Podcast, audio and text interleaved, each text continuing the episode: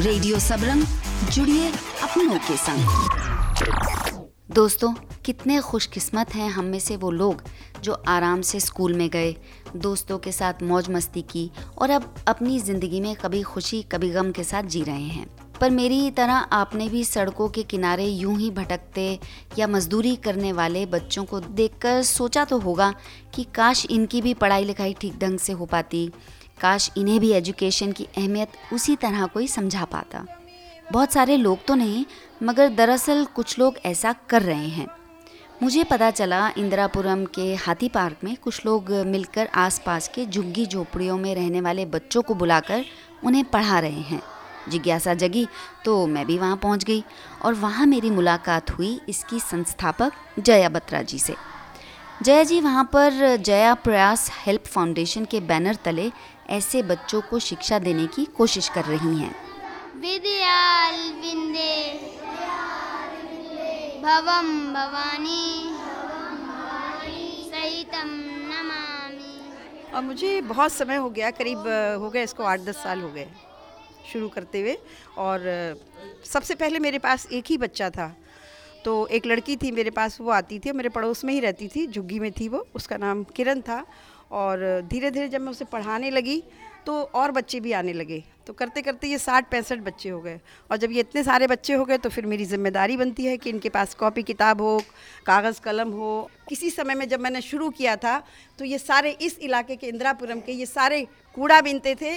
और जब ये झोला लेके कंधे पर जब जाते थे तो मुझे देख के बहुत बुरा लगता था। तभी से मैंने ये मिशन बना लिया कि एक भी बच्चा मेरे इलाके में, कम से कम इंदिरापुरम में कोई भी कूड़ा नहीं उठाएगा। और आज आप देख सकते हो कि कूड़ा उठाने वाला कोई बच्चा नहीं है। जो बच्चे आते भी हैं कूड़ा उठाने वाले वो बाहर के होते हैं। उनको भी हम ठेला पकड़ के रोक के कहते हैं कि आप कूड़ा नहीं बिनेंगे और यहाँ पार्क में पढ़ने आइए। आपने जब पहला बच्चा आपने पिक किया होगा पढ़ाने के लिए क्या सोच के साथ किया था? कोई इंस्पिरेशन थी आपकी?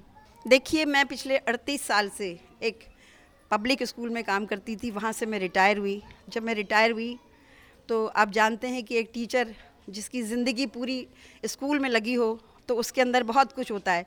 पैसा मेरे पास नहीं था, लेकिन मेरे पास हुनर था, योग्यता थी और कौशल था। तो मैं चाहती थी कि जो मेरे अंदर योग्यता है, मैं इन, उन बच्चों को दूँ। रिटायरमेंट के बाद लोग ये सोचते हैं कि हम बूढ़े हो गए। अब हमसे कुछ नहीं हो सकता। और हम अस्पताल जाते हैं, बीमार रहते हैं और घर वालों के लिए एक समस्या बन जाते हैं।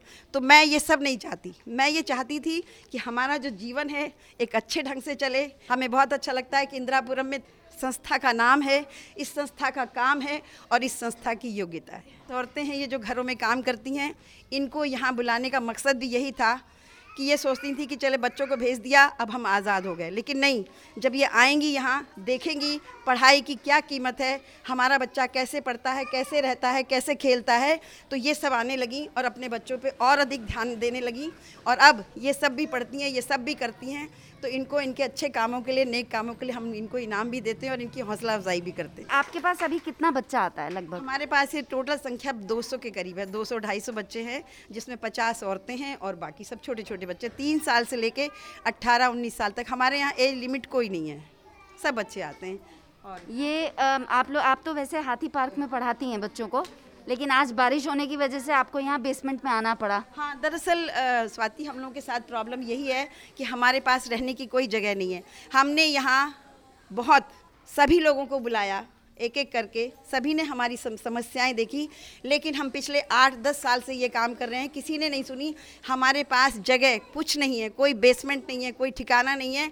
अगर बारिश आ जाती है और खाने का ऑर्डर है तो हम इन्हें तक किसी भी तरह से खाना खिलाते ही हैं, इनको पढ़ाते ही हैं। चाहे हम इधर अपने घर में ले जाऊँ या कहीं ले जाऊँ तो ये हमारे पास सबसे बड़ी समस्या है कि जो सरकार को या यहाँ के स्थानीय लोगों को या यहाँ के नेताओं को या यहाँ के ऐसे लोग जिनके पास जगह है, सब कुछ है तो वो हमें प्रोवाइड कर सकते हैं। अगर हमें एक छत मिल जाए तो हमें इसके अलावा और कुछ नहीं चाहिए। मैं कहती हूँ रहने को घर नहीं और सारा जहाँ हमारा है। बहुत बढ़िया बहुत बढ़िया। जय जी आपके साथ आपकी टीम में और कौन लोग जुड़े हुए हैं? जब आप एक काम करते हैं और अच्छा काम करते हैं तो लोग आपसे अनायास जुड़ने लगते हैं। लेकिन हमारे पास फंड्स नहीं है हमारे पास पैसा नहीं है इसलिए हमारे पास कोई भी जो लोग आते हैं बिना पैसे के काम नहीं करना चाहते हैं तो हम नहीं जुड़ पाते। कोई भी स्टाफ नहीं है लेकिन अभी हमारे पास आसाम से एक बहुत अच्छी लड़की आई है जिसका नाम है हरिप्रिया।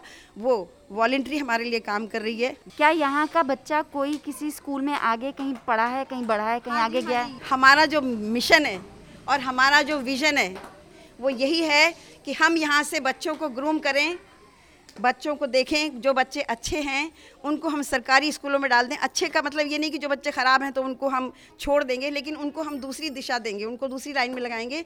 लेकिन हम तकरीबन सभी बच्चों को जो पढ़ना सीख जाते हैं, अक्षर ज्ञान कर लेते हैं, उनको सरकारी स्कूलों में भेज देते हैं। और आज हमारा साढ़े तीन सौ बच्चा सरकारी स्कूलों में जा चुका है, कुछ पब्लिक स्कूल में जा चुका है। पब्लिक स्कूल में हम इसलिए कम भेजते हैं क्योंकि उसकी हमें फ़ीस देनी पड़ती है। तो फ़ीस अगर हमें कोई डोनर मिल जाता है, कोई पढ़ाना चाहता है तो हम दे देते हैं, नहीं तो जो अगर हम अपने पास से जुटा लेते हैं तो उसको दे देते हैं। आप इतना अच्छा काम कर रही हैं हमारी शुभकामनाएँ आपके साथ हैं। थैंक यू सो मच बहुत बहुत धन्यवाद। पढ़ाई करने से क्या होगा? पढ़ाई करने से बड़ा आदमी बनेंगे। और क्या बड़े आदमी बनोगे? कॉलेज में जाऊँगी। कॉलेज में जाएगी। अरे सब Durga feedback at radio Sabrang dot in पर। बताना मत भूलिएगा। कैसी लगी ये जया जी से बातचीत? रेडियो सबरंग जुड़िए अपनों के संग।